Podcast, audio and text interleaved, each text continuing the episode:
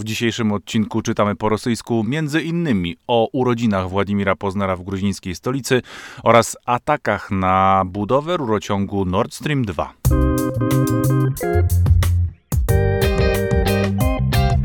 Zapraszają Bartosz Gołąbek i Marcin Strzyżewski. Witamy serdecznie wszystkich naszych drogich słuchaczy. Jesteśmy ponownie w waszych słuchawkach, w waszych pojazdach i czytamy po rosyjsku. To jest już 13 tydzień roku 2021. Cześć Marcinie. Dzień dobry i dzień dobry wszystkim. Zaczynamy przegląd prasy rosyjskiej i rosyjskojęzycznej, ale przede wszystkim rosyjskiej. Marcinie, zacznijmy dzisiaj od twoich tematów, które sobie wybrałeś. Dobrze, i zacznijmy dzisiaj od, my mówimy, że czytamy po rosyjsku, ale tak naprawdę także oglądamy po rosyjsku i musicie Państwo wiedzieć, że jak się ogląda po rosyjsku, no to w naszych czasach nasze pokolenie już oczywiście robi to w internecie, tak samo ja robię, tak samo robi bardzo duża część Rosjan, ponieważ 45 milionów Rosjan miesięcznie, użytkowników miesięcznie ma portal YouTube. Ale jak donosi tutaj moja ulubiona Nowaja Gazeta, czyli po prostu Nowa Gazeta, rośnie temu wielkiemu portalowi rosyjska konkurencja. Konkurencja nazywa się RuTube i jest oczywistym nawiązaniem. Oczywiście konkurencja nie jest nowa. Ta platforma istnieje od roku 2006. Niedługo później stała się częścią koncernu Gazprom Media. Do koncernu Gazprom Media, którego oczywiście kojarzymy z producentem gazu ziemnego, należy kilka dużych stacji telewizyjnych w Rosji. Ta platforma właśnie przeszła dość dużą aktualizację, dość dużą przebudowę. W tej chwili faktycznie można powiedzieć, bo tak mówi sama Nowaja Gazeta, ale my to oczywiście też sprawdziliśmy, też sobie zajrzeliśmy, jak to wygląda i faktycznie strona bardzo mocno przypomina w tej chwili YouTube'a. W zasadzie mamy ten sam układ z kafelkami, z filmami. Po lewej stronie mamy różne opcje. Tutaj się pojawią m.in. podcasty. One z tego, co czytałem, są w planie, chociaż nie, już są na stronie podcasty także. Także tu jest pewna nowość w stosunku do YouTube'a. Mamy tutaj takie funkcje jak program partnerski, można zarabiać na reklamach, można dostawać datki od widzów, jest oczywiście studio twórców jak na YouTubie. No ewidentnie jest to platforma, która dubluje te funkcje YouTube'a. No z drugiej strony nie są zdublowane zasięgi, bo ewidentnie widać, że ta platforma, choć faktycznie tego kontentu, tych filmów jest tutaj sporo, no to jednak jak się wchodzi na filmy, to tych komentarzy, łapek w górę, łapek w dół, nie widzę tutaj nigdzie licznika wyświetleń de facto, jednak no widać, że nawet na tych filmach, które znajdują się, są promowane na głównej stronie, można zobaczyć na przykład 27 łapek w górę, 8 w dół, niewiele. Ewidentnie jednak wpisuje nam się to w bardzo wyraźną i bardzo zaostrzającą się ostatnio tendencję do tego, żeby zwalczać te zachodnie sieci społecznościowe. Wiemy, że w ostatnich miesiącach rosyjska władza, rosyjski rząd dość intensywnie walczył na przykład z Twitterem. Twitter jest przy tym jeszcze dość małą siecią społecznościową, jeśli chodzi o Rosję. On oczywiście na świecie jest potężny. Mały nie jest, ale w porównaniu na przykład do Facebooka jest znacznie mniejszy. Facebook jest jeszcze trochę mniejszy od YouTube'a, ma 39 milionów użytkowników miesięcznie w Rosji, czyli całkiem sporo. I tutaj Nowaja Gazeta trochę sugeruje, można tak powiedzieć, że te starcia z Twitterem są jakimś takim poligonem do tego, żeby później zabrać się za tych większych graczy, co oczywiście może być jakimś polem dla kolejnych protestów, no bo nie każdy Rosjanin będzie chciał, żeby mu zabrali jego ulubioną sieć społecznościową, na której kontaktuje się ze znajomymi itd., itd. Jednak z tym Twitterem walka trwa. Twitter jest już któryś raz obciążany karami finansowymi, między innymi za to, że nie zostały z niego usunięte informacje publikowane przez użytkowników o mityngach politycznych. Wszystko to wpisuje się w ten wielki, trwający od lat, na razie bez konkretnych rezultatów, projekt, który wydaje się dążyć do stworzenia osobnego, niezależnego rosyjskiego internetu. Niezależnego oczywiście w tym sensie, że niezależnego od firm zachodnich.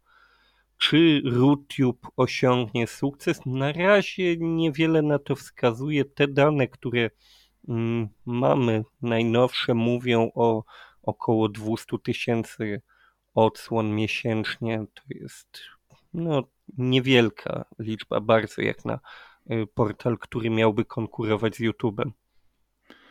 Sytuacja jest rozwojowa dosyć, bo już kilka różnych prób i różnych takich kanałów rozpoznania sytuacji w walce z potentatami z Krzemowej Doliny, między innymi Federacja Rosyjska w sensie formalnoprawnym otworzyła. Są też dodatkowe, mówiliśmy już o tym, czynności, które są wykonywane, na przykład preinstalacja różnych aplikacji na smartfony, także te produkcji nierodzimej, ale prawdę powiedziawszy, nie żartujmy, nie ma rodzimej produkcji smartfonów dzisiaj na rynku rosyjskim, takich, które mogłyby konkurować z gigantami tego rynku światowej skali. Kirill Martynow w tekście, o którym mówisz, zwraca tutaj też uwagę o pewnego rodzaju takiej mikrokompromitacji tego planu, tego pomysłu. Otóż okazuje się, że preinstalowane rosyjskie, tak zwane rosyjskie aplikacje, na to się zgodziły firmy produkujące smartfony. Od 1 kwietnia, właściwie od ubiegłego tygodnia, już w obowiązku są wszyscy producenci wprowadzać rosyjskie aplikacje wskazane przez rząd rosyjski de facto do telefonów, do tych terminali. No i okazuje się, że część z nich, mimo że ma ten rosyjski pazur, tak go nazwijmy, to jednak transmituje dane do zewnętrznych różnych serwisów, na przykład do Google'a, no bo po prostu takie jest życie. Takie jest życie cyfrowe, można byłoby rzec. Zapytałbym się ciebie, Marcinie, jako praktykującego youtubera, czy ty w ogóle widzisz jakieś szanse dla RuTube'a? Czy on jakkolwiek daje radę, jeśli chodzi o nawet pewnego rodzaju kontekst, bo na razie rzeczywiście idzie wolno to wszystko, ale władze Rosji uważają, że trzeba odciągnąć tą mniej polityzowaną publikę od Twittera i od YouTube'a, żeby wytworzyć pewnego rodzaju getto takie informacyjno-cyfrowe rosyjskie. No ale co ty uważasz? Myślisz, że jakiekolwiek szanse są? Znaczy, ja bym powiedział, że szanse tutaj są pod jednym warunkiem. Jeśli faktycznie te blokady zostaną wprowadzone i na przykład YouTube będzie się ładował 15 minut krótki filmik albo przestanie być dostępny w ogóle, to faktycznie taka alternatywa może zyskać na popularności. Prawdopodobnie wtedy też zyskają na popularności różne usługi typu VPN, podobnie jak w Chinach. Tutaj rzeczywistość internetowa trochę wygląda tak, że największy bierze zazwyczaj wszystko. I nawet jak była podobna sytuacja na rynku, tylko trochę odwrotna w tym sensie, że to YouTube chciał trochę skopiować i wejść na pole innego dużego gracza na trochę innym polu, na polu streamingu w czasie rzeczywistym, głównie związanego z grami wideo, czyli jak chciał skopiować portal Twitch, to nawet tak wielkiej machinie, jaką jest YouTube, udało się to bardzo w niewielkim stopniu, bo po prostu jeśli już istnieje jakiś w internecie monopolista, wszyscy tam są, wszyscy twórcy tam są, wszyscy widzowie tam są, to po co się przesiadać? Natomiast warto też powiedzieć, że na YouTubie bardzo łatwo jest znaleźć treści polityczne, w których ludzie mówią rzeczy dla Kremla nieprzyjemne. Bardzo wielu jest takich dużych twórców, którzy mówią rzeczy ciekawe, są słuchani. Na przykład nie wiem, czy Państwo kojarzą, ale ty na pewno kojarzysz pana Chodorkowskiego. On swoje odsiedział po tym, jak został zamknięty w ramach sprawy Jukosu, wielkiej firmy naftowej na początku XXI wieku, no on w tej chwili ma kanał, który ma prawie 1 milion subskrybentów. Ma filmy, MBH Media, tak? Generalnie tak, to jest jedna marka, ale jest kanał po prostu Michał Chodorkowski.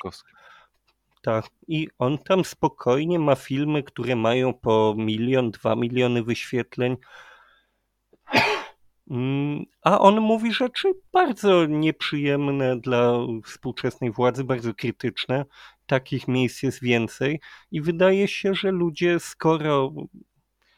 skoro tego typu treści są oglądane na masową skalę, to czemu ktoś miałby się przesiadać na platformę, gdzie będą te same treści, które są na YouTubie zupełnie niewinne, fitnessowe, poradnikowe, ale nie będzie też tych. To po co mu dwie platformy, jedna na tematy niepolityczne a druga na wszystkie inne, jak ma wszystko w jednej. Dodatkowo internauci, ludzie młodzi, gdzie byśmy nie popatrzyli na jakie statystyki dotyczące tych ruchów przeciwnych władzy, to widać, że im młodsza grupa, tym bardziej jest buntowniczo nastawiona. Więc wydaje się, że tutaj także w internecie mamy do czynienia głównie z tymi młodszymi do 30, do 40. Oni raczej przesiadać się nie planują, ale zobaczymy. No jeśli im zostanie alternatywa skutecznie odcięta, no to nie będą mieli wyboru. Otóż to, bo być może będzie tutaj to wszystko kroczyło ku jakiemuś bardzo twardemu, izolacjonistycznemu rozwiązaniu i tak na pierwszy rzut oka, przynajmniej patrząc na sytuację obecną, no jedynie chyba całkowite odcięcie od YouTube'a i tych wszystkich innych platform no będzie musiało jakiegoś rodzaju zamiennikami się tutaj objawić. No zobaczymy. Oby do tego nie doszło, bo to jest absolutnie ścieżka nie w tą stronę, w którą chyba należałoby to wszystko rozwijać. Raczej patrzyłbym także z punktu widzenia państwa rosyjskiego, jak i każdego innego państwa na to, jak można spróbować obsłużyć tą nową jakość w przekazie internetowym i rzeczywiście być może troszeczkę te monopole rozbroić. Już wielokrotnie o tym dyskutowano. Myślę, że ostatni rok też bardzo wyraźnie uwypuklił te kwestie. To chyba najgłośniejsza kwestia, która w tym segmencie się znalazła, no to jest oczywiście blokada Donalda Trumpa na Twitterze, bo była głośna i była hałaśliwa. Przecież takich spraw mogą być setki tysięcy codziennie. Może tak być. Przejdźmy do następnej kwestii. Tutaj jest źródło dość nietypowe, ja to znalazłem na platformie Yandexu Zen, ale to bezpośrednio to pochodzi od portalu lokalnego o nazwie Gorat i on zebrał, tam dziennikarz w ogóle zadał w tytule takie pytanie: Rosjan gotowiat k ekonomicznemu dnu, eta государственная polityka, czyli Rosjan przygotowują do ekonomicznego dna. Czy to jest państwowa polityka? I oni zebrali z tylko jednego tygodnia różne newsy, doniesienia z Kommersanta, czyli jak ostatnio mówiłeś, to był najbardziej poczytne medium tego typu. Tak? Najpopularniejsza gazeta w Rosji. I tutaj oni wybrali te informacje, które dotyczyły kwestii cen i tam znalazły się informacje o tym, że nadchodzą podwyżki cen ubrań, podwyżki cen benzyny nawet o 14%, podwyżki cen mieszkań, podwyżki cen kredytów i dodatkowo jeszcze było wyliczenie kilku różnych newsów o podwyżkach cen produktów spożywczych, ale już nie zapowiadanych, tylko jak najbardziej bieżących. I prawdę mówiąc, my już o tym mówiliśmy, o tym, że te ceny w Rosji rosną, zresztą u nas też, nie oszukujmy się, nie maleją, ale prawdę mówiąc szalenie mnie rozbawiła i zaciekawiła zacytowana w tym newsie wypowiedź pani prezes Banku Centralnego Rosji, która stwierdziła, że tak naprawdę odpowiedzialna za wzrost cen jest blokada wyjazdów zagranicznych, turystycznych. Ona stwierdziła, że Rosjanie zamiast wydać 2 tryliony rubli na wakacje zagraniczne, to wydali te pieniądze w kraju, w związku z czym zwiększył się popyt na wszystkie towary, a co za tym idzie, ceny urosły. W komentarzach nie podzielano zdania tej pani generalnie rzecz biorąc, ale podoba mi się takie tłumaczenie sytuacji, no bo generalnie rzecz biorąc wiemy, że te ceny rosną z wielu różnych przyczyn, ale na taką przyczynę ja bym osobiście nie wpadł, że to właśnie brak wyjazdów zagranicznych prowadzi do na przykład wzrostu cen kaszy czy zboża, które są faktem, a nie mówiąc już o wzroście cen na przykład benzyny. To są rzeczywiście tłumaczenia troszeczkę z jakiegoś specjalistycznego podręcznika wyczerpane. Przypomnijmy, że szefową Banku Centralnego Rosji jest pani Elwira Nabiulina, doświadczona ekonomistka, doświadczona także na stanowisku ministra finansów. Władimir Putin wyraźnie ma zaufanie do pani prezes. No i czytam to w ten sposób, że chyba jednak nie ma zbyt dobrze strategii komunikacyjnej Bank Centralny Rosyjski przygotowanej na tą ewentualność. No rzeczywiście tłumaczenie tym, że mniej Rosjan wyjechało do Grecji na przykład na wakacje czy do Egiptu i dlatego ceny rosną i inflację napędzają, jest dosyć karkołomne, zważywszy na to, że jak doskonale wiesz, Marcinie, ostatnimi czasy, szczególnie w ubiegłym roku ze względu na pandemię koronawirusa, pojawił się tak zwany cashback turystyczny, który można wykorzystać właśnie w obrębie usług federalnych. No i sytuacja jest tutaj oczywiście bardzo interesująca, jak faktycznie państwo przygotowuje lub nie potrafi za bardzo przygotować, chyba na dosyć naturalny wzrost cen, bo nie należy zapominać, że jakoś szczególnie w ostatnich miesiącach nie wycofywały się organizacje międzynarodowe na przykład ze strategii sankcji. Ceny ogólnie, jak słusznie zwróciłeś uwagę, także i u nas w kraju nie zatrzymały się, nie zamroziły się, wręcz przeciwnie, one wzrastają. Wzrastają ceny za energię. Rosja nie jest państwem, które funkcjonuje na innej planecie. Mało tego, funkcjonuje na dokładnie tej planecie z tymi samymi kryzysami, które nas dopadają i osaczają, więc myślę, że pora po prostu już będzie niebawem powiedzieć Rosjanom, jakie są realne przyczyny tych gigantycznych ekonomicznych skoków. Wielkie inwestycje, trochę puste, choćby jeśli chodzi o Półwysep Krymski, jeszcze kilka innych wątków, o których warto byłoby pewnie pomówić przy innej okazji, więc no cóż, dosyć karkołomne tłumaczenie, jak dla mnie nie ekonomisty, przyznam szczerze. Brak wyjazdów Rosjan to wzrost cen w Rosji.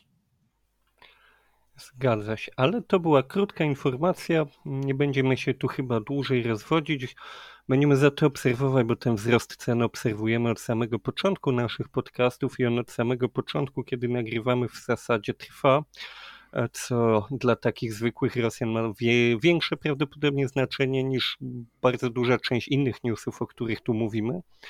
Ale ten news, o którym teraz powiem i który zapowiadaliśmy na początku, ma duże znaczenie, myślę, dla władz rosyjskich, bo dotyczy jednego z takich największych, można by powiedzieć, geopolitycznych projektów związanych z energetyką, czyli Siewierny Potok 2, czyli po naszemu, w cudzysłowie po naszemu, po angielsku Nord Stream 2. Ten gazociąg na Morzu Bałtyckim od samego początku budzi różne kontrowersje i spory i faktycznie, tak jak tutaj właśnie, znowu wróćmy, Kommersant na końcu tej historii mówi, Polska była od początku przeciwnikiem tego projektu, no i faktycznie z określonych powodów on się raczej nikomu nas nie podobał, a teraz zostaliśmy my, czyli Polska, oskarżeni o to, że bezpośrednio w tym projekcie, w jego ukończeniu przeszkadzamy. W tej chwili te rury są układane w duńskich wodach i statki, które te rury układają, miały być niepokojone w ostatnich dniach przez statki rybackie, okręty wojenne, podwodne i samoloty. W tym tutaj była mowa także o tych jednostkach pod flagami polskimi. Był tutaj wymieniony bezpośrednio okręt Kraków jako jeden z tych, który podpływał zbyt blisko okrętów układających rury. Całą sytuację skomentował jeden z dyrektorów firmy Nord Stream 2 AG, która jest spółką córką Gazpromu. On powiedział, mowa o jawnie zaplanowanych i przygotowanych prowokacjach z użyciem tak statków rybackich, jak i okrętów wojennych, podwodnych i samolotów w celu przeszkodzenia ekonomicznemu projektowi. To prawdopodobnie pierwszy i pozbawiony precedensu przypadek w historii. Tutaj ta historia postanowiła sobie przy okazji zachichotać, bo ten dyrektor, który to powiedział, który oskarża Polskę o przeszkadzanie, nazywa się Andrzej Minin. Minin, tak jak Minin i Pożarski, czyli tych dwóch bohaterów rosyjskich, którzy w 1612 Polaków wyrzucili z Kremla.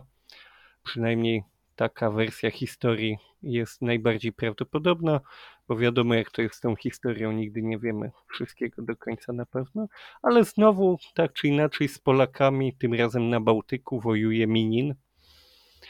Czy faktycznie tutaj możemy mieć do czynienia z polskimi prowokacjami? No z tego, co udało mi się znaleźć, to polska marynarka wojenna twierdzi, że faktycznie nasze jednostki znajdowały się w tamtym regionie Morza Bałtyckiego, ale o prowokacjach ma według naszej marynarki wojennej nie być mowy. Trudno do końca jednoznacznie stwierdzić, dla kogo ta informacja została podana przede wszystkim. Czy to jest informacja skierowana na zewnątrz, czy to jest, jak często się wydaje w tym rosyjskim, w tej przestrzeni medialnej rosyjskiej, kolejny etap tworzenia zewnętrznego, zachodniego wroga, który przeszkadza Rosji w ważnych przedsięwzięciach. Ja się tutaj pokuszę o komentarz. My nie tak dawno mówiliśmy o wypowiedzi pani sekretarz prasowej Ministerstwa Spraw Zewnętrznych, która mówiła o kolektywnym Zachodzie. I tutaj tak, minister spraw zagranicznych, oczywiście, tak, Maria Zacharowa. Przepraszam. Tak, to przejęzyczenie. I tutaj faktycznie widzimy, jak wygląda tam, wtedy ja się trochę śmiałem z tego określenia kolektywny Zachód, bo tu widzimy, że Niemcy razem z Rosją realizują taki dość spory projekt, a Polsce się nie podoba, w związku z czym kolektywność jej przeszkadza według tej narracji aktywnie w tej niemiecko-rosyjskiej inicjatywie, więc tutaj już tu się rozbija ten mit kolektywności tego Zachodu, ale to jakby możemy pominąć, zostawmy to jako taką krótkie tylko wtrącenie. Zastanawiam mnie, na ile to jest po prostu kolejna próba, żeby w jakiś sposób pokazać Rosjanom bezpośrednio, nie ludziom na Zachodzie, stricte Rosjanom, znowu ten wizerunek Rosji jako oblężonej twierdzy, której wszyscy przeszkadzają, której sukcesu nikt nie chce. I to jest bardzo smutny wizerunek. Bardzo, prawdę mówiąc, bym nie chciał, żeby Rosjanie uwierzyli, że tak to wygląda. Artykuł, o którym mówisz, został opublikowany 1 kwietnia. Siewierny Potok 2. Atakują z morza i z wozducha. Sam tytuł brzmi bardzo złowrogo. Ze wszystkich stron jest atakowany. No, według mnie rzeczywiście tutaj jest jakiegoś rodzaju próba sformułowania jakiegoś rodzaju takiej optyki oblężonej twierdzy. Wielkie sukcesy potencjalne, a na drodze do ich pełnej realizacji stoją wraże siły, w tym polskie oczywiście. Jak przejrzałem ten artykuł, mało kontekstowy on jest, to znaczy są nawet fotografie różnego rodzaju okrętów, nie wiem, na ile one rzeczywiście pochodzą z tego terytorium. Mówiąc mało kontekstowy, autorzy oczywiście nie wysilają się, żeby pokazać obie strony, wyjaśnić, dlaczego nawet jeśli tutaj Polska jako państwo miałaby jakiegoś rodzaju pretensje. Właściwie nie powinniśmy mieć o nic pretensji w tej kwestii według autorów tego tekstu. Zajrzałem też przy okazji, słuchaj, na stronę główną jakby projektu Nord Stream 2. No słuchaj, no ponad wszystko takie informacje, to jest w końcu spółka, to jest w końcu biznes. Takie informacje, że ktoś strzela do rurociągu albo do realizującego właśnie układanie tych rur takiego specjalistycznego statku, który nosi wdzięczną nazwę Fortuna, że tam właśnie zaraz to wszystko wysadzić ktoś chce w powietrze, no to są oczywiście bardzo istotne informacje i wydawałoby się, że w pakiecie medialnym przynajmniej ostatnich dni powinny się pojawić jakieś informacje, no może oświadczenia, które będą łagodziły raczej sytuację niż ją eskalowały. A tekst, na który się powołujesz, no ma taki charakter no, kolejnego modelu eskalacyjnego. No, pokażmy, jak tutaj wszystko to się układa. Zwróćmy uwagę na wrogie siły, no i próbujmy przedstawić to w zupełnie w swoim rozumieniu, czyli w takim świetle, jaki jest nam bliski. Tutaj jeszcze o samolotach jest mowa, o lotach nad tą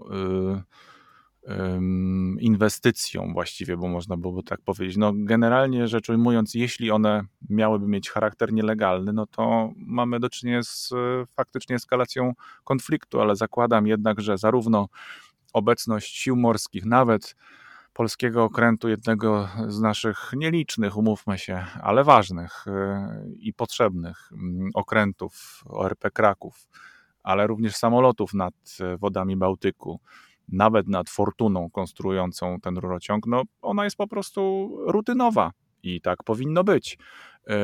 I zakładam, że tak czy tak ta inwestycja czy zakończy się szczęśliwie dla inwestorów, czy też połowicznie szczęśliwie, ona będzie długo jeszcze wracała zarówno do komentarzy, jak i na karty i szpalty różnego rodzaju wydawnictw, czasopism, gazet. Ten temat będzie wciąż gorący po obu stronach tego, że tak powiem, sporu o pryncypia, bo to jest jednak chyba spór o pryncypia.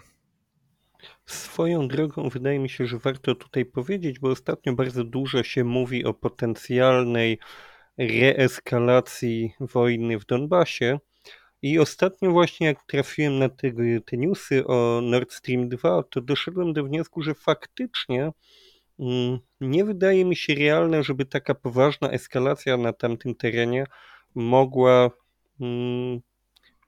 miałaby sens przed ukończeniem Nord Stream 2. Jeśli on faktycznie jest na już bliskiej gotowości, to bardziej racjonalnie byłoby poczekać, aż ta druga bałtycka nitka zostanie ukończona i te możliwości tranzytu z ominięciem Ukrainy by się zwiększyły. To by dało na pewno Rosji o wiele większą swobodę działania w takim wypadku. Zresztą ten projekt w zasadzie w dużej mierze dlatego powstał, żeby dało się ominąć tą Ukrainę, dostarczać gaz do Europy Zachodniej z pominięciem tego kraju, więc wydaje mi się, że to, że on jeszcze nie został ukończony, jest dodatkowym argumentem za tym, że póki co raczej ta eskalacja jest bardziej medialna niż faktycznie mogąca się wydarzyć. Oby tak było, Marcinie, bo może się też tak okazać, że tutaj polityka jest jeszcze bardziej nieprzewidywalna niż do tej pory sądziliśmy i być może tutaj będzie chodziło o to, żeby mieć ciastko i zjeść ciastko, więc trzymajmy kciuki za to, żeby przede wszystkim rzeczywiście nie nastąpiło do jakiejś szerokiej eskalacji konfliktu na zachodzie Rosji, a na wschodzie Ukrainy jednocześnie. No i żeby w sposób racjonalny, jeśli Nord Stream 2 powstanie ostatecznie, żeby w sposób racjonalny rozstrzygnąć tą konfliktową sytuację, bo niewątpliwie takie cechy ona nosi. Tak, z tym się na pewno zgadzasz, ale myślę, że teraz możemy przejść do twoich tematów.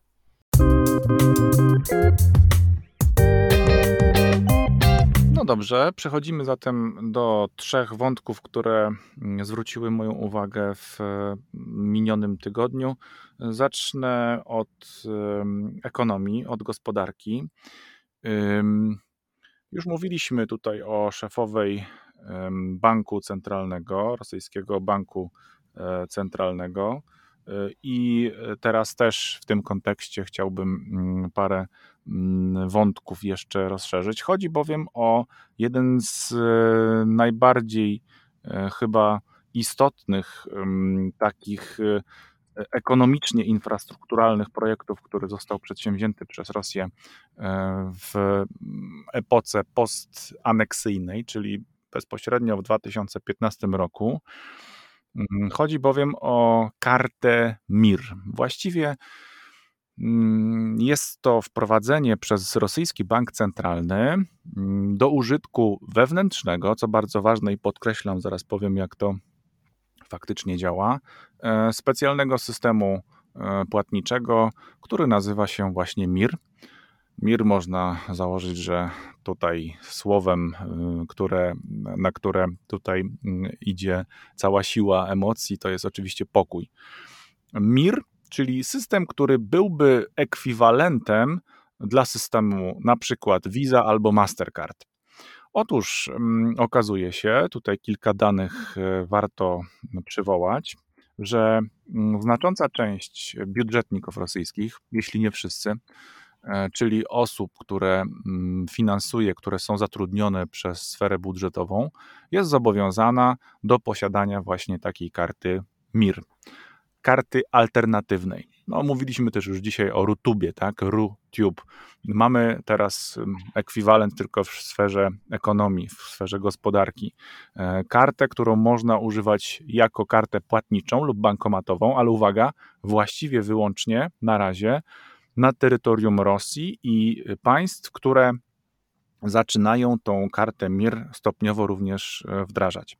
Ja sam byłem świadkiem, warto tutaj właśnie to podkreślić, jak moja bardzo dobra znajoma, która chciała zrobić zakupy w jednym z polskich marketów, niestety okazało się, że zapomniała, że konto, które obsługuje kartą Visa, no nie ma wystarczającej ilości środków, a drugie konto, właśnie to, do którego przywiązana była karta MIR, no niestety, mimo że dysponowało odpowiednią liczbą pieniędzy, odpowiednią sumą pieniędzy, mówiąc poprawniej, no niestety nie dało się tą kartą niczego w Polsce zrobić, to znaczy ani wypłacić pieniędzy z polskiego bankomatu, ani zapłacić nią podczas zakupów.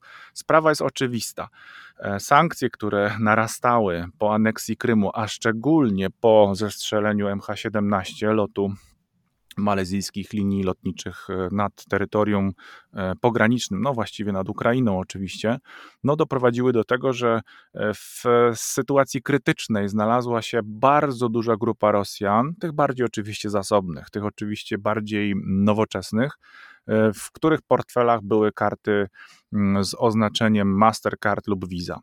Zatrzymanie transferów finansowych w tych systemach dla Rosji, czyli dla banków rosyjskich, no byłoby wielkim uderzeniem i rzeczywiście przez moment nawet takie, jak pamiętam, dochodziły informacje, że te karty wydawane przez rosyjskie banki no, zaczynają mieć kłopoty, zwłaszcza dla przebywających wówczas za granicami Federacji Rosyjskiej użytkowników. Władze Rosji, bank centralny na polityczne polecenie właściwie skonstruował zatem MIR.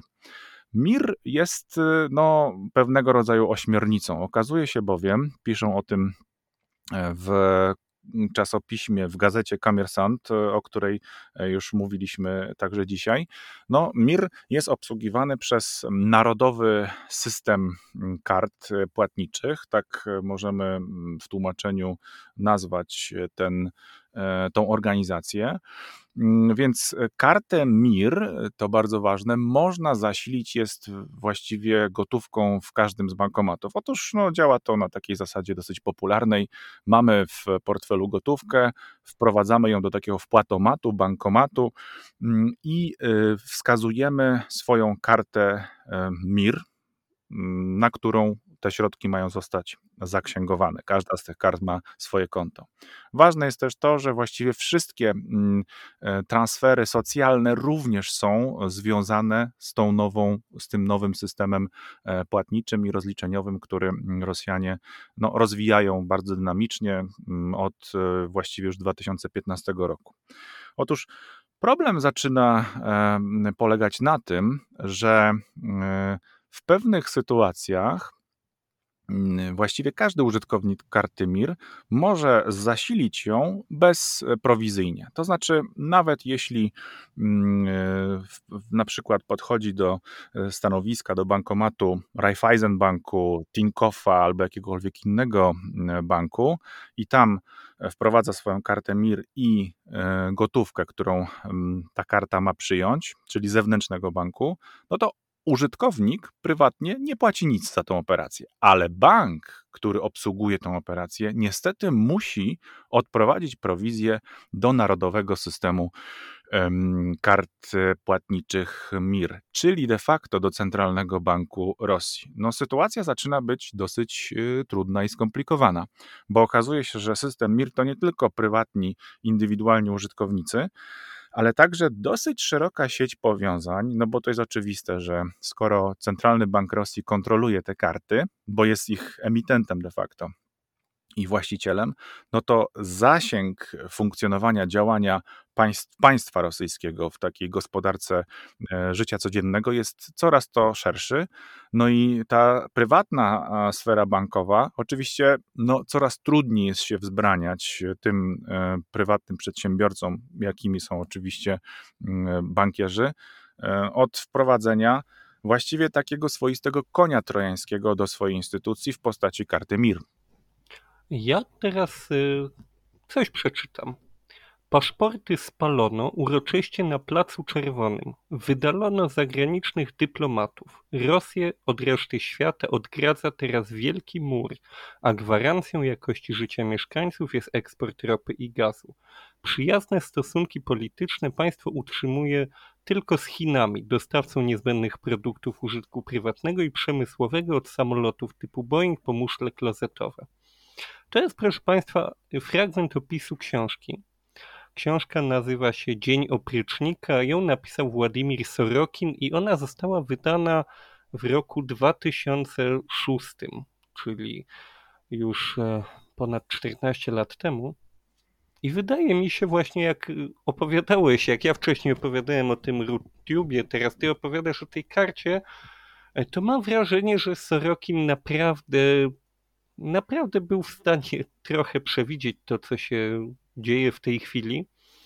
Ta książka i akcja toczyła się w roku 2027, więc jeszcze jest trochę czasu, żeby doszło do odrodzenia opryczniny, do której doszło bezpośrednio w akcji tej powieści. Ale myślę, że już to, czy to jest oprycznina, czy FSB, to nie robi aż takiej dużej różnicy i to, że tam było trochę takich fantazyjnych różnych wydarzeń bardziej, nazwijmy to, dziwacznych bardziej nawet niż fantastycznych, to niewiele zmienia. Jemu się naprawdę nieźle udało przewidzieć kierunek, w którym Rosja już wtedy szła, ale z czego wielu ludzi sobie nie zdawało sprawy. Więc ja przy okazji tych newsów na ten temat wam polecę, bo to jest książka, która jest dostępna w Polsce, nie jest długa i jeśli tylko nie przeszkadza wam naprawdę absolutnie dziwaczna scena homoseksualnej orgii, to myślę, że pozycja jest ciekawa. Władimir Sorokin to klasyk współczesny, więc bardzo polecamy oczywiście gorąco. Oby się nie spełniły te jego wizje, ale słuchaj, naprawdę coraz więcej tego typu informacji. Myślę, że Rosjanie, niektórzy już chyba na to nawet zaczynają patrzeć z pewnego rodzaju przyzwyczajeniem, a to właśnie odrębny system kart płatniczych MIR, a to RuTube, a to Glonass, bo warto też przypomnieć, że również satelitarny system między innymi funkcjonujący w obrębie nawigacji również Rosja wyodrębniła. Co jeszcze można wyodrębnić, starając się jednak funkcjonować jak najlepiej w takim europejskim czy ogólnoświatowym, jednak zachodnim trybie, bo ja nie wątpię, że to będzie dalej kontynuowana linia rozwoju Federacji Rosyjskiej, państwa rosyjskiego, że Rosjanie będą chcieli być tacy szczęśliwi i tacy zamożni, jak tylko na to zasługują. I czy te kroki państwa rosyjskiego nacjonalizujące wszystko, bo tu są jakby dwa wątki, z jednej strony izolacja, a z drugiej strony nacjonalizacja. Czy te kroki państwa rosyjskiego przyniosą obywatelom określone pozytywne skutki? Wygląda na razie na to, że chyba nie do końca, no ale obyśmy byli tutaj złymi prorokami. Myślę, że warto też tą sytuację obserwować i polecam Państwu też obserwowanie systemu płatniczego MIR, bo niewykluczone, że niebawem i pojawi się on poza granicami Federacji Rosyjskiej, ale w rozumieniu nie tylko tej bliskiej zagranicy byłego bloku poradzieckiego, no ale także wyjdzie na przykład na zachód. Wtedy będziemy mieli do czynienia z realną konkurencją z potentatami tego rynku płatności elektronicznych. A konkurencja teoretycznie jest dla konsumenta dobra, więc może coś z tego jeszcze wyjdzie. Kolejny temat odchodzi od gospodarki i wydaje mi się, jak obserwowałem ubiegły tydzień w mediach rosyjskich, przynajmniej od pewnego momentu, w tych mediach internetowych, że jest on niezwykle rozpalający wyobraźnię i funkcjonuje w bardzo szerokim rezonansie, zarówno w sieciach społecznościowych, jak i na dużych, ważnych, oficjalnych nawet bym powiedział, takich dosyć portalach informacyjnych. Chodzi bowiem, Marcinie, o materiał, który w ubiegłym tygodniu na swoim kanale w YouTubie opublikowała Ksenia Anatoliewna Sobczak. Kanał, albo raczej ten projekt zatytułowany jest Ostrożno Sobczak. Ksenia Anatoliewna, no to bardzo barwna i ciekawa postać. Może jeszcze będzie kiedyś czas, żebyśmy więcej o niej powiedzieli. Z całą pewnością najważniejsze dla Państwa jest dla przypomnienia, bo jestem przekonany, że nasi słuchacze też się już stykali z tą osobą medialną, bardzo znaną właściwie głównie z tej działalności medialnej. No, sięgając do prehistorii, to jest oczywiście przede wszystkim córka dawnego, pierwszego demokratycznego, można byłoby rzec, mera Sankt Petersburga, Anatolija Sobczaka, zresztą z którym Władimir Putin dosyć ściśle współpracował. Kariera Ksenii poszybowała oczywiście dzięki programom telewizyjnym, także pierwszym programom, które miały taki charakter reality show, no a później doprowadziły ją te perypetie medialne aż do kandydowania w wyborach prezydenckich. Ona dosyć specyficzną taką kampanię zbudowała wokół siebie, która miała jedno hasło, przyznasz, że dosyć specyficzne, protiv wsiech, czyli przeciwko wszystkim.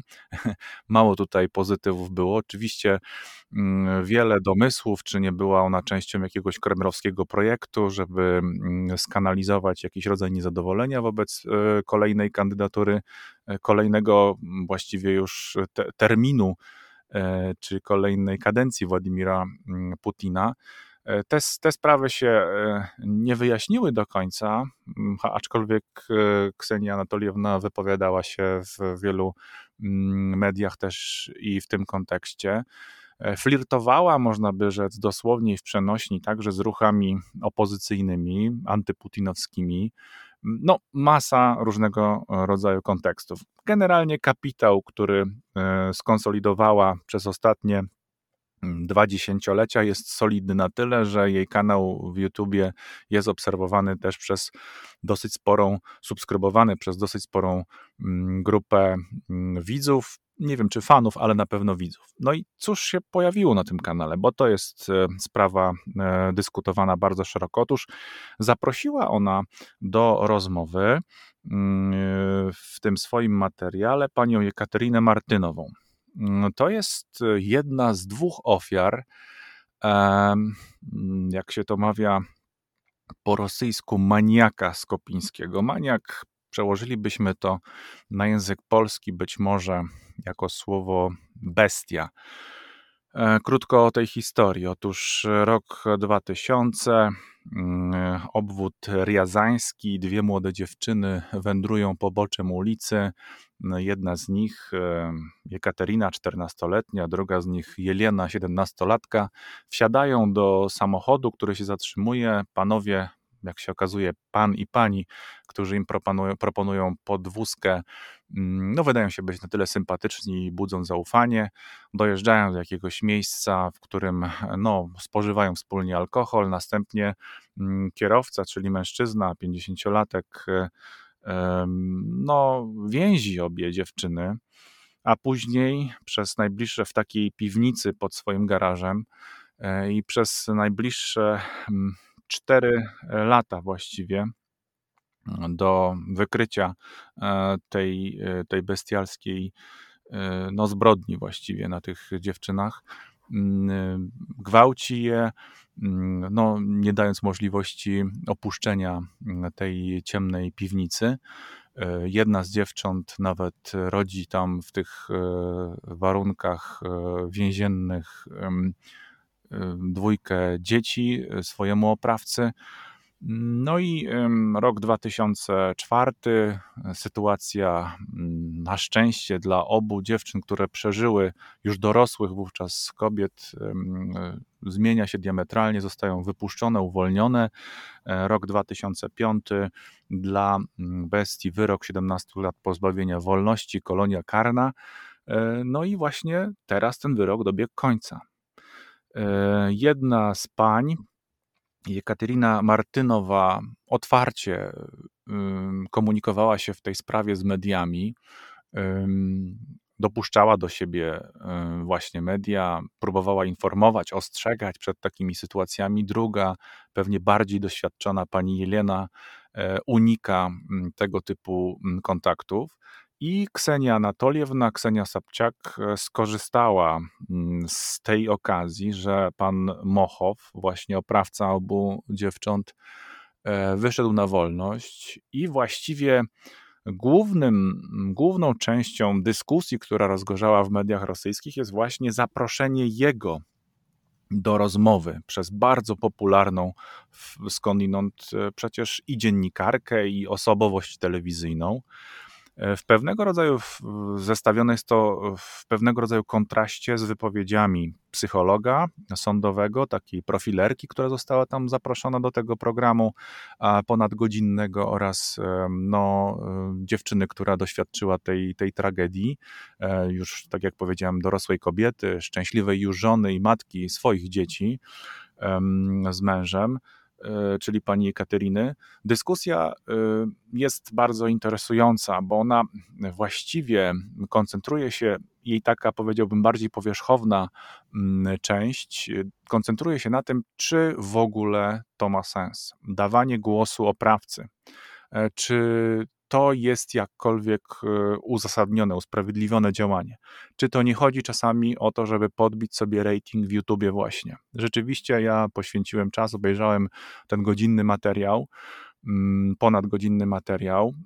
On ma nie znowuż aż tak dużo, jak można byłoby przewidzieć, ale jednak na standard Ksenii Anatoliewny to sporo wyświetleń, bo blisko 6 milionów na najświeższe cyfry z YouTube'a to pokazują, właśnie z YouTube'a, nie z RuTube'a. I ciekawostką jest to chyba jednak, ja zachęcałbym wszystkich tych, którzy bardziej się interesują światem mediów, bardzo szeroko pojmowanym, żeby jednak sięgnąć do tego materiału, bo jego można interpretować na pewno na wiele sposobów. Jest to w jakimś sensie też obraz Rosji współczesnej, tego ostatniego 20-lecia. Tam pokazuje się także prokurator, tam są bardzo różne opinie wygłoszone, i sama postać centralna, a nie jest nią bynajmniej, według mojej oceny przynajmniej, oprawca, ale właśnie dziennikarka, właśnie prowadząca kanał Ksenia Anatoliewna, prosząca o komentarz. Bardzo intymne zresztą prowadzi rozmowy zarówno z panem Mochowem, z przestępcą uwolnionym już, zgodnie z prawem on opuścił kolonię karną, jak i z jego ofiarą. pogranicze dobrego smaku, to bym powiedział, wciąż jest jeszcze mało.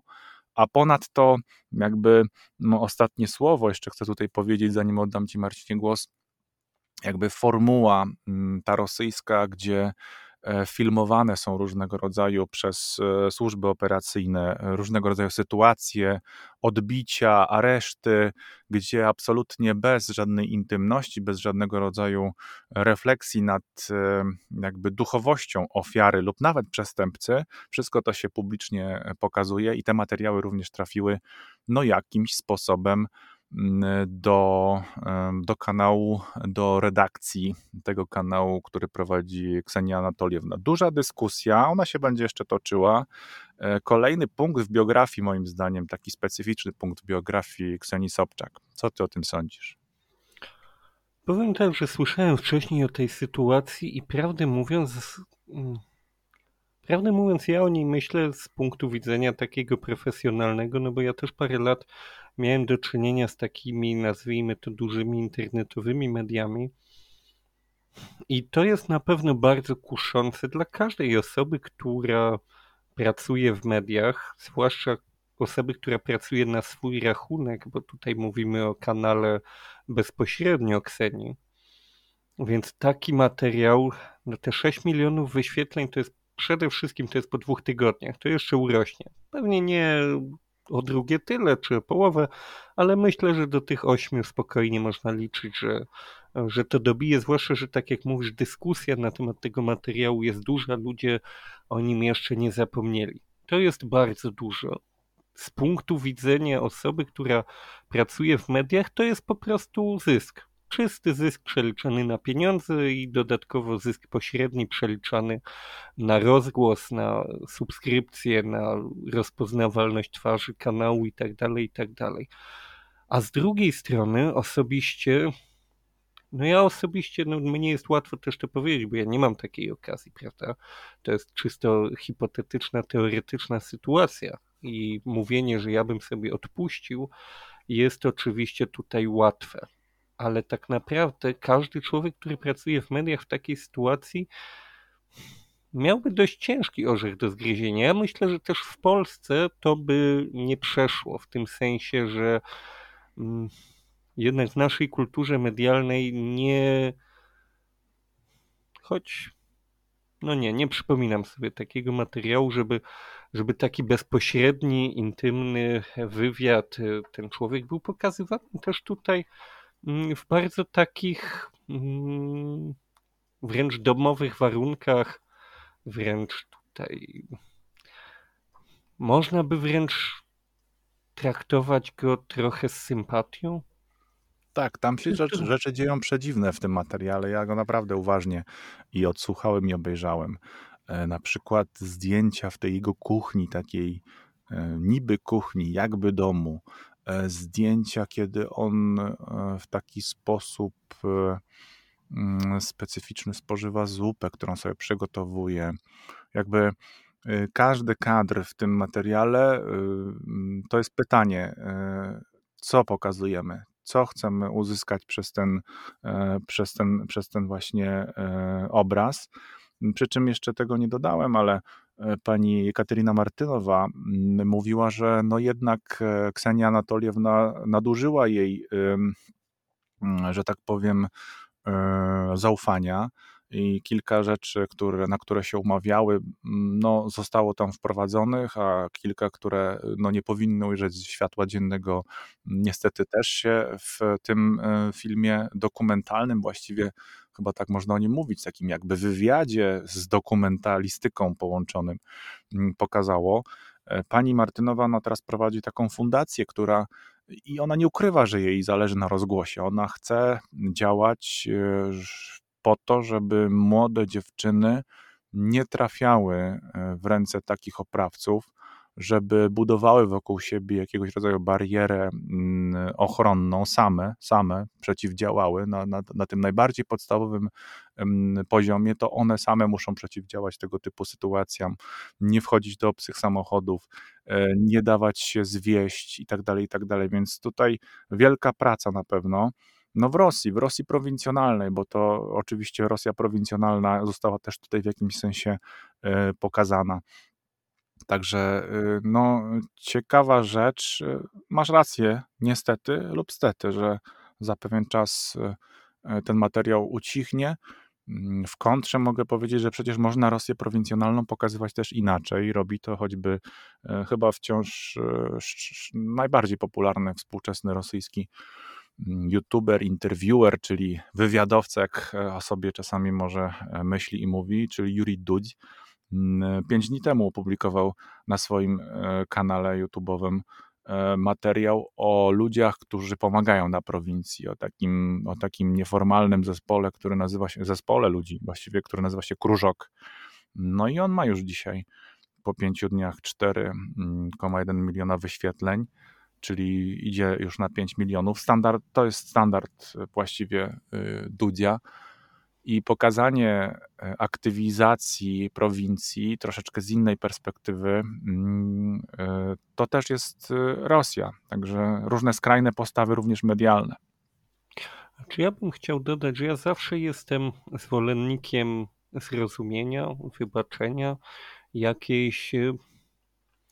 jakiegoś takiego ludzkiego podejścia nawet do zbrodniarza, choć oczywiście są jakieś granice wybaczenia. Są rzeczy, których się wybaczyć nie da, zwłaszcza jeśli dany człowiek na przykład nie okazuje skruchy, nie rozumie swoich błędów. Tutaj możemy mówić o dużym zwyrodnialstwie, bo to nie był jednorazowy incydent w gniewie, jednorazowy problem, tylko tak jak mówisz, lata tych krzywd. I tutaj przede wszystkim to była krzywda bardzo osobista, bardzo intymna. I przede wszystkim wydaje mi się, że wyciąganie tego na zewnątrz nie było właściwym zachowaniem, a dodatkowo, skoro pojawiły się tutaj pretensje ze strony ofiary do tego, co dokładnie zostało pokazane, to oznacza, że pomimo tego, że materiał był szalenie wrażliwy, no to Ksenia Sobczak gdzieś tam ominęła etap autoryzacji tego materiału.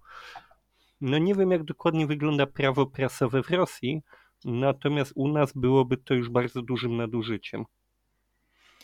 No więc interesujący wątek Rosjan, rozgrzewa on na pewno z różnych innych powodów niż pewnie te, na które my też zwróciliśmy tutaj uwagę, bo jednak chyba zupełnie słusznie twoja intuicja zmierza ku temu, żeby powiedzieć, że wrażliwość medialna polska, ta, którą my nawet dzisiaj często krytykujemy, jest zupełnie inna niż ta, którą możemy zaobserwować w przestrzeni rosyjskojęzycznej, zwłaszcza jeśli chodzi o twórców internetowych. Pozostańmy jeszcze, Marcinie, przy mediach.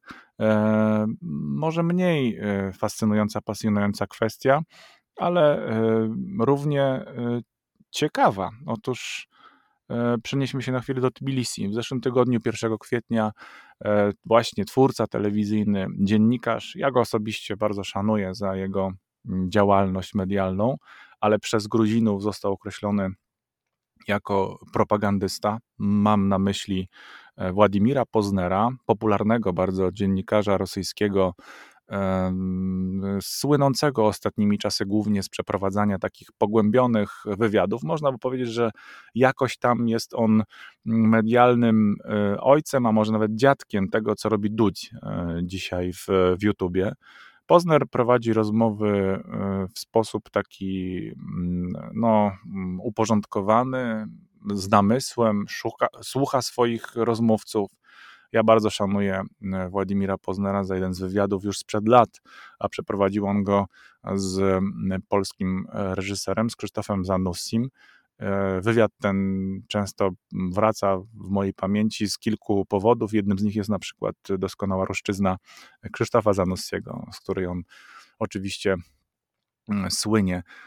I bardzo żałuję, że nie mamy teraz takich twórców kultury w Polsce, którzy mogliby tak pięknie po rosyjsku rozmawiać, tak pięknie też się różniąc, choćby z Władimirem Poznerem. Co do Władimira Poznera, w ubiegłym tygodniu, żebym nie pomylił, on obchodził, Marcinie, swój 87. jubileusz. I wyobraź sobie, że postanowił zaprosić gości na swoje urodziny do Tbilisi, do stolicy Gruzji.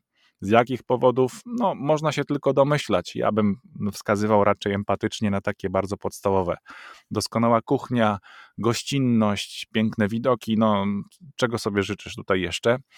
Raczej na bok odsunąłbym różne koronawirusowe kwestie związane z mniej lub bardziej ostrym podejściem do lockdownów i innych kwestii. Raczej stawiam na to, że to chodzi o dobre jedzenie, dobrą zabawę właśnie w Gruzji.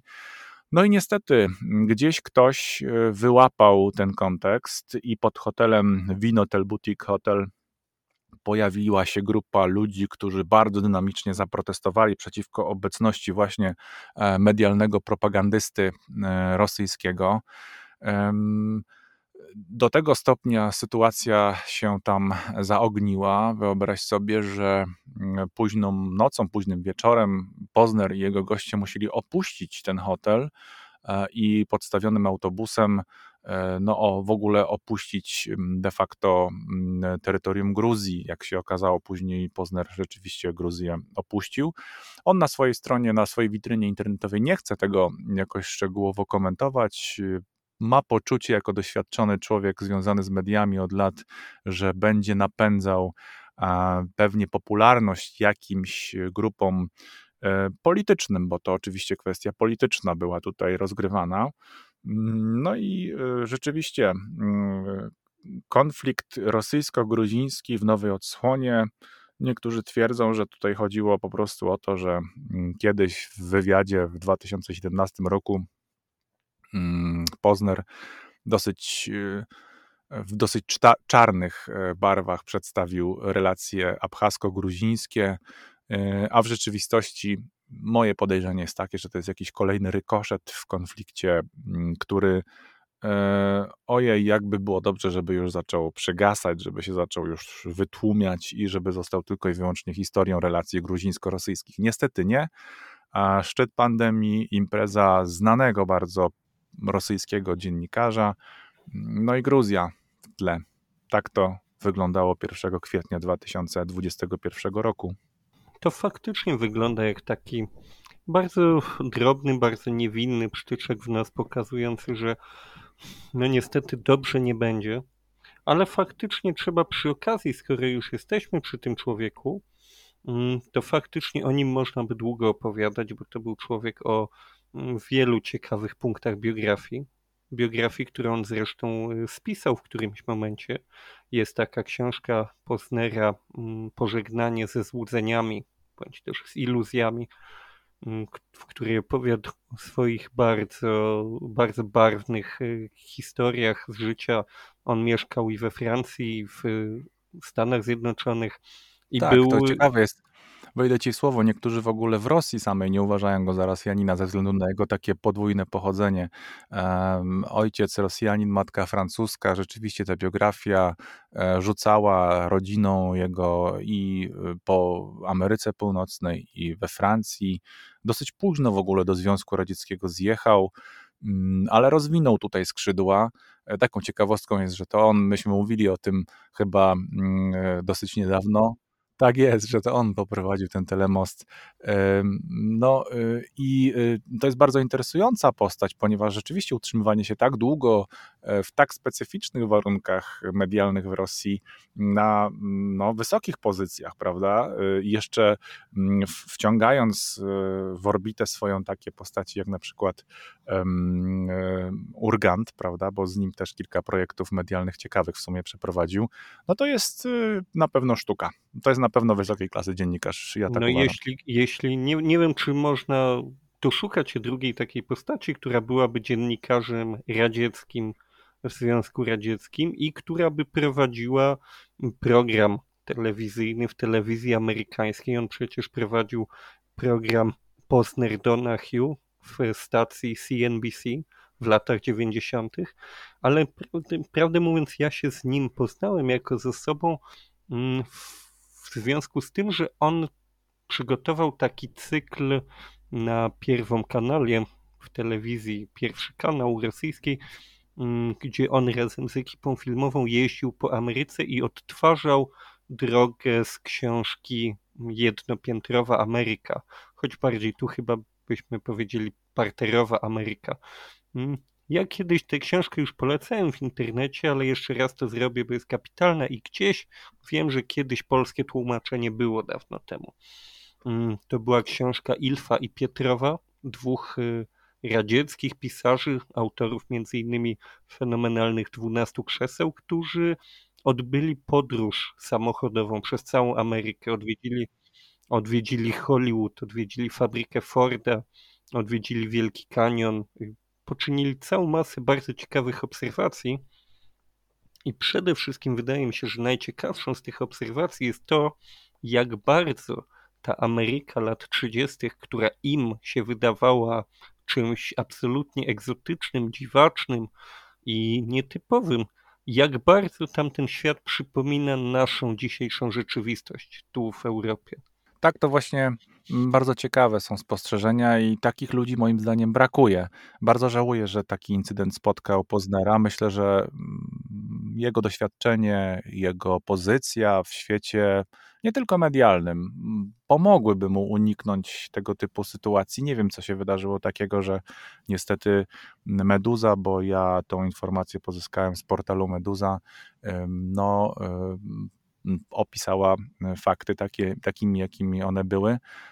Bardzo współczuję też w rzeczywistości grupie, która zaatakowała hotel, jajkami go obrzucając, tą fasadę, bo myślę, że przy odrobinie namysłu można byłoby poszukać jakiegoś rodzaju lepszego rozwiązania, żeby zwrócić uwagę na tą sytuację, dużo bardziej finezyjnego, trafiającego do odpowiednich uszu i oczu, a tak zrobiła się taka, nazwałbym to delikatnie, kaukaska burda z sędziwym dziennikarzem, ankorem, można byłoby rzec, w tle. To ostatni temat, Marcinie, z dzisiejszego naszego spotkania. Życzymy Państwu dobrego tygodnia, no i polecamy się do następnego poniedziałku. Wszystkiego dobrego, nie tylko na święta. Tak jest. Do zobaczenia, do usłyszenia. Cześć Marcinie. Do widzenia Państwu.